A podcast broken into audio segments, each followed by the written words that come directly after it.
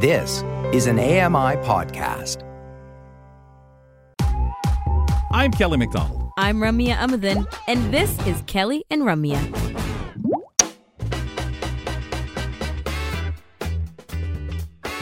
Welcome back to Kelly and Ramya. Question of the day was the cuisine that you miss dearly. You were saying veal sandwiches, Kels. Is this something um, your friend made or you and your friend would go to get? We'd go to get. And this was one of those things that threw me back to like my dad's era. They were big on the meatball sandwiches, and he'd go on Yeah. and on about them being on uh, big loaves of bread almost. You'd almost make a sandwich out of a crusty bread. You'd cut it in half, pour all that meatball and sauce in That there. Not, sounds not one of my favorite. No, Oh. no, that's too, I'm not a fan of that. That's Really? too messy. But the veal, which again is something I didn't know how Best much I foods are liked. messy. veal is so soft and wonderful It's in true. a sandwich. Oh my good heavens. I love it. Um, you'd eat that. You're making me miss things that I haven't even had before. Yeah, I was just gonna say Yeah. you're like pining for things you've never even had. Hey, That sounds great. I could use that. I miss it. Uh, Mhm. so you've never had it. I could hear your mother now. You've never had it. Settle down. yeah. Folks, let's talk about something very important, very interesting because so many of us have experienced one way or another um, with the subject matter at hand. January is foster care um, re- re- recruitment month. And foster parents can make a huge difference in the lives of children in need. Mary Beth Moellenkamp, CEO of Peel Children's Aid Foundation, is here to tell us a little bit more about some of the challenges and rewards of becoming a foster parent. Mary Beth, welcome to Kelly and Ramya. Thank you for having me. This is an incredible topic. I'm very interested to see where we go here and lots to talk about it. But let's start first by uh, what is Peel Children's Foundation and what programs do you support? Sorry, so I'm actually the uh, CEO of the Peel Children's Aid Society. And what we do is we support vulnerable children, youth, and families um, in our community and make sure that they are safe and well. Um, we provide services to ensure that they can remain at home with their families, um, work to ensure early help, work with community partners um, to really make sure that children and youth are well um, and safe in our community. And the Peel Children's Aid Society supports Brampton, Caledon, and the city of Mississauga. Okay. Okay. Thank you for clarifying that. Um, so, with this month being what it is in recruitment and in uh, foster caregiving, who should become a foster parent? And I guess this question is for people who aren't necessarily sure if they want to, or if they're equipped, or if they understand what it even means to become a foster parent. Yeah, no, that's a great question. Um, so, foster caregivers are community members who step forward to help provide care um, for a child or youth in need. Um, and our organization is looking for foster parents who are from a wide range um, of communities. We are, you know, looking for families who can support children um, who are teens, sibling groups. Looking for children in, uh, looking for foster caregivers who can support um, children with complex needs. So, say a child who may be dealing with a mental health challenge or be um, dealing with a developmental delay. Um, and really, they're caregivers who step forward, who just care for children and youth, who want to give back to their community um, and uh, help us, you know, work towards keeping children safe in our region. Wow. And there's so much uh, there that, you know, you look at what, what people in different positions who want to give back, want to help, want to support, especially children, and make that difference for them. So tell us a little bit more about what is involved both in the approval process uh, and when fostering a child, please. Absolutely. So, I mean, there is a num- there's quite a number of supports for um, a community member who comes forward to be a foster caregiver. There is an assessment process, but sometimes there's a misconception um, that you know if you're single or you don't have children that you can't be a foster Right. caregiver. We Yes. know that families come in all sizes, and and we want to encourage everybody to step forward.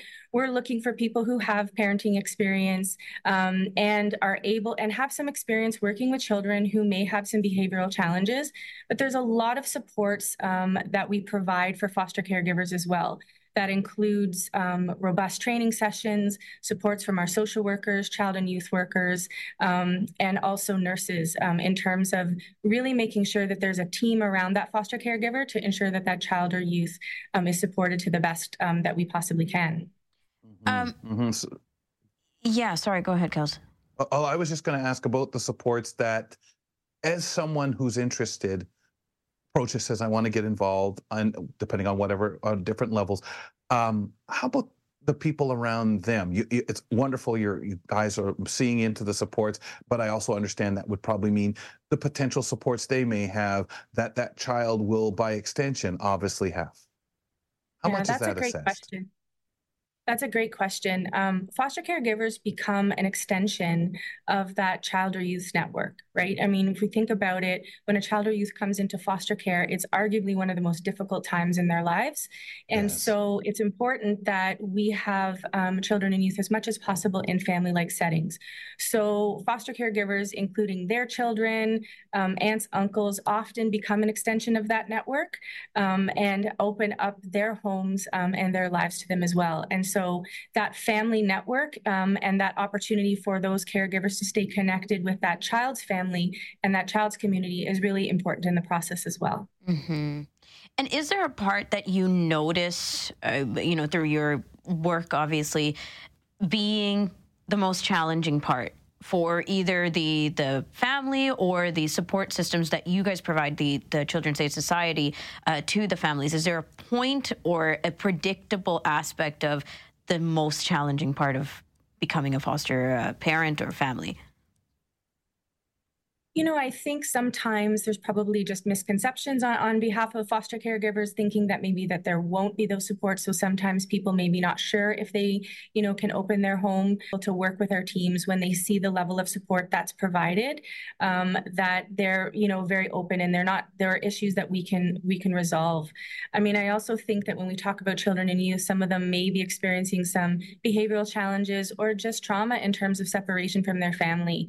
And so supporting foster caregivers through that process um, and making sure that we are guiding them and giving that support, which we do, um, is also really important and sometimes a concern, um, I think, for caregivers who, who may want to step forward. Yeah, that, that's really, I appreciate that because you're right. Like there's incredible intention and you can, you know, fill your uh, self up with all kinds of knowledge and, and know that the supports are out there. But there are points where you might feel like, I don't know if I'm cut out for this. I'm not sure what is you know what this point means. So let's talk about the amazing incredible things that can happen to a child um, when the child is placed with a family a foster family that they feel loved and supported by You know, when we think about this, and one of the things I want to say is that, you know, children's aid societies um, really work hard to make sure that children can stay in their communities. 99% of our work is actually done keeping children at home, making sure that they have programs and parenting supports to do that. But there are times where there are children and youth who are vulnerable, um, and we need to bring them into, into our care. And we try to do that on temporary basis. Foster caregivers sometimes are there for short term support. They can become extensions of that child's network. Often, many of them stay connected, um, act as coach and mentors for that child, you know, throughout their lives and, and can integrate with families as well. Um, and so it's really important that we have foster caregivers that can help support that because we all know um, that when we have networks around us um, and when we have supports that we do better. Um, and we see that in our own lives. And that's really important for our children and youth as well. Yeah. Well, this, it sounds like so many different options. And I think, like you said, some of the, I don't want to say myths, but stuff from the past that ways things were done 25, 40 years ago, things we hear about or think and then question ourselves. But you've got uh, people out there um, so full of love, so full of concern, so willing, and in different circumstances, wanting to take care. There are enough of those conversations once in a while, I'm sure, that are not the pleasant ones. Why? How comes it may not work, or how come some of the roadblocks that are there may not be dealt with, or moving a child from uh, an area that they've started to grow up and have been used to to somewhere else. But can you describe how rewarding it can be being a foster parent? Yeah, absolutely. You know, I think um, for our foster caregivers, that ability to give back to the community, um, and we always say that it takes a village to raise a child, mm-hmm. right? And it's yes, really important yes. for us that community caregivers come forward.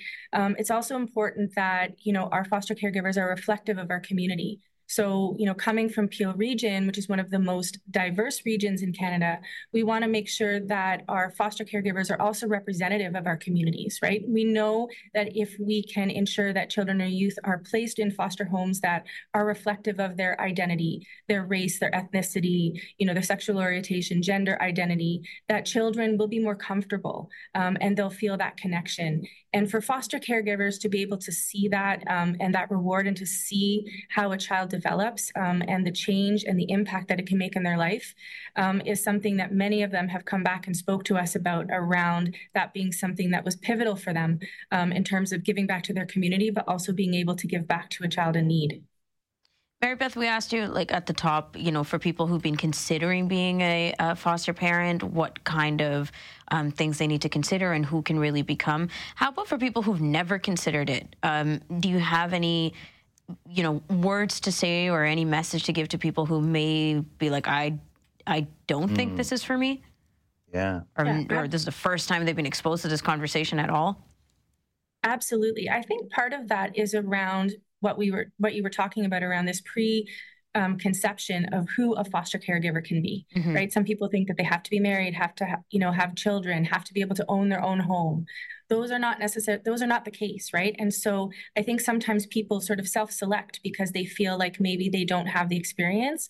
Um, but what i would encourage them to do is to contact us um, and to speak with our amazing team um, because they'll really be able to talk about what supports are there um, and uh, help to be able to provide them with just some things to think about um, around how rewarding it is to to do this and, and to give back to a child or youth in need pretty incredible when you think about what people have seen over the years, Mary Beth, in what uh, maybe uh, foster parents are out there. And I, again, leading to some of those areas of self doubt of, uh, you know, I don't have a partner, I'm this age, or I'm too young, or I'm too old.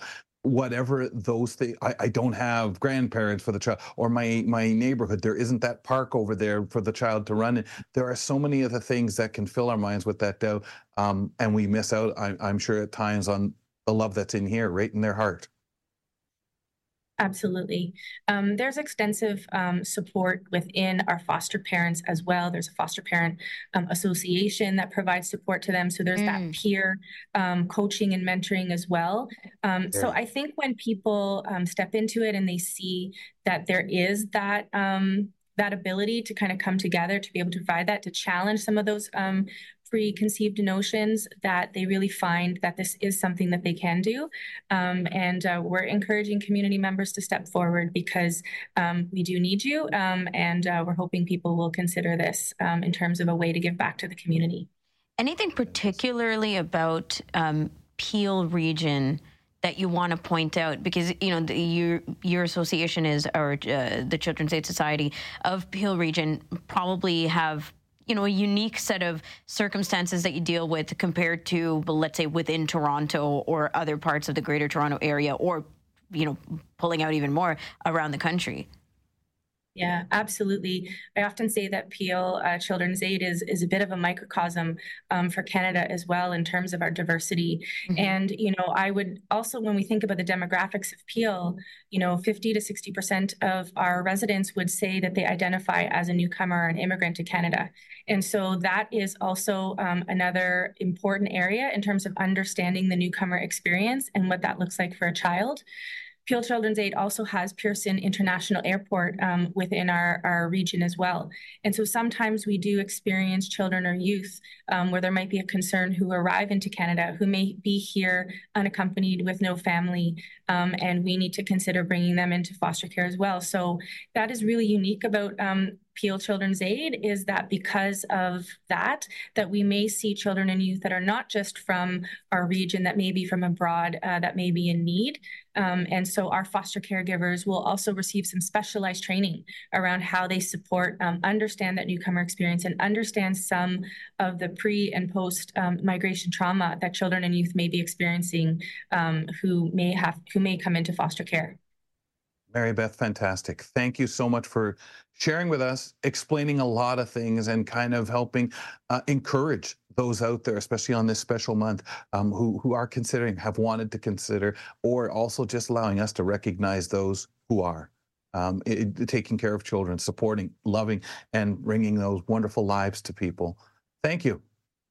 Thank you so much. That was uh, Mary Beth Moellenkamp, CEO of uh, Peel Children's Aid Society, discussing what it means to become a foster parent. After the break, we have nutrition with Julia Caranches. And because it's January, let's continue talking about these healthy habits, specifically when it comes to eating and keeping our immune system strong during the winter. We'll be back with that convo on Kelly and Ramya. Stick around and learn something new. Kelly and Ramya return with more in a moment. The Walrus is Canada's conversation, and you're invited to take part. Download AMI's Voices of the Walrus, where professional narrators read selected articles from the magazine. Available wherever you download your AMI podcasts.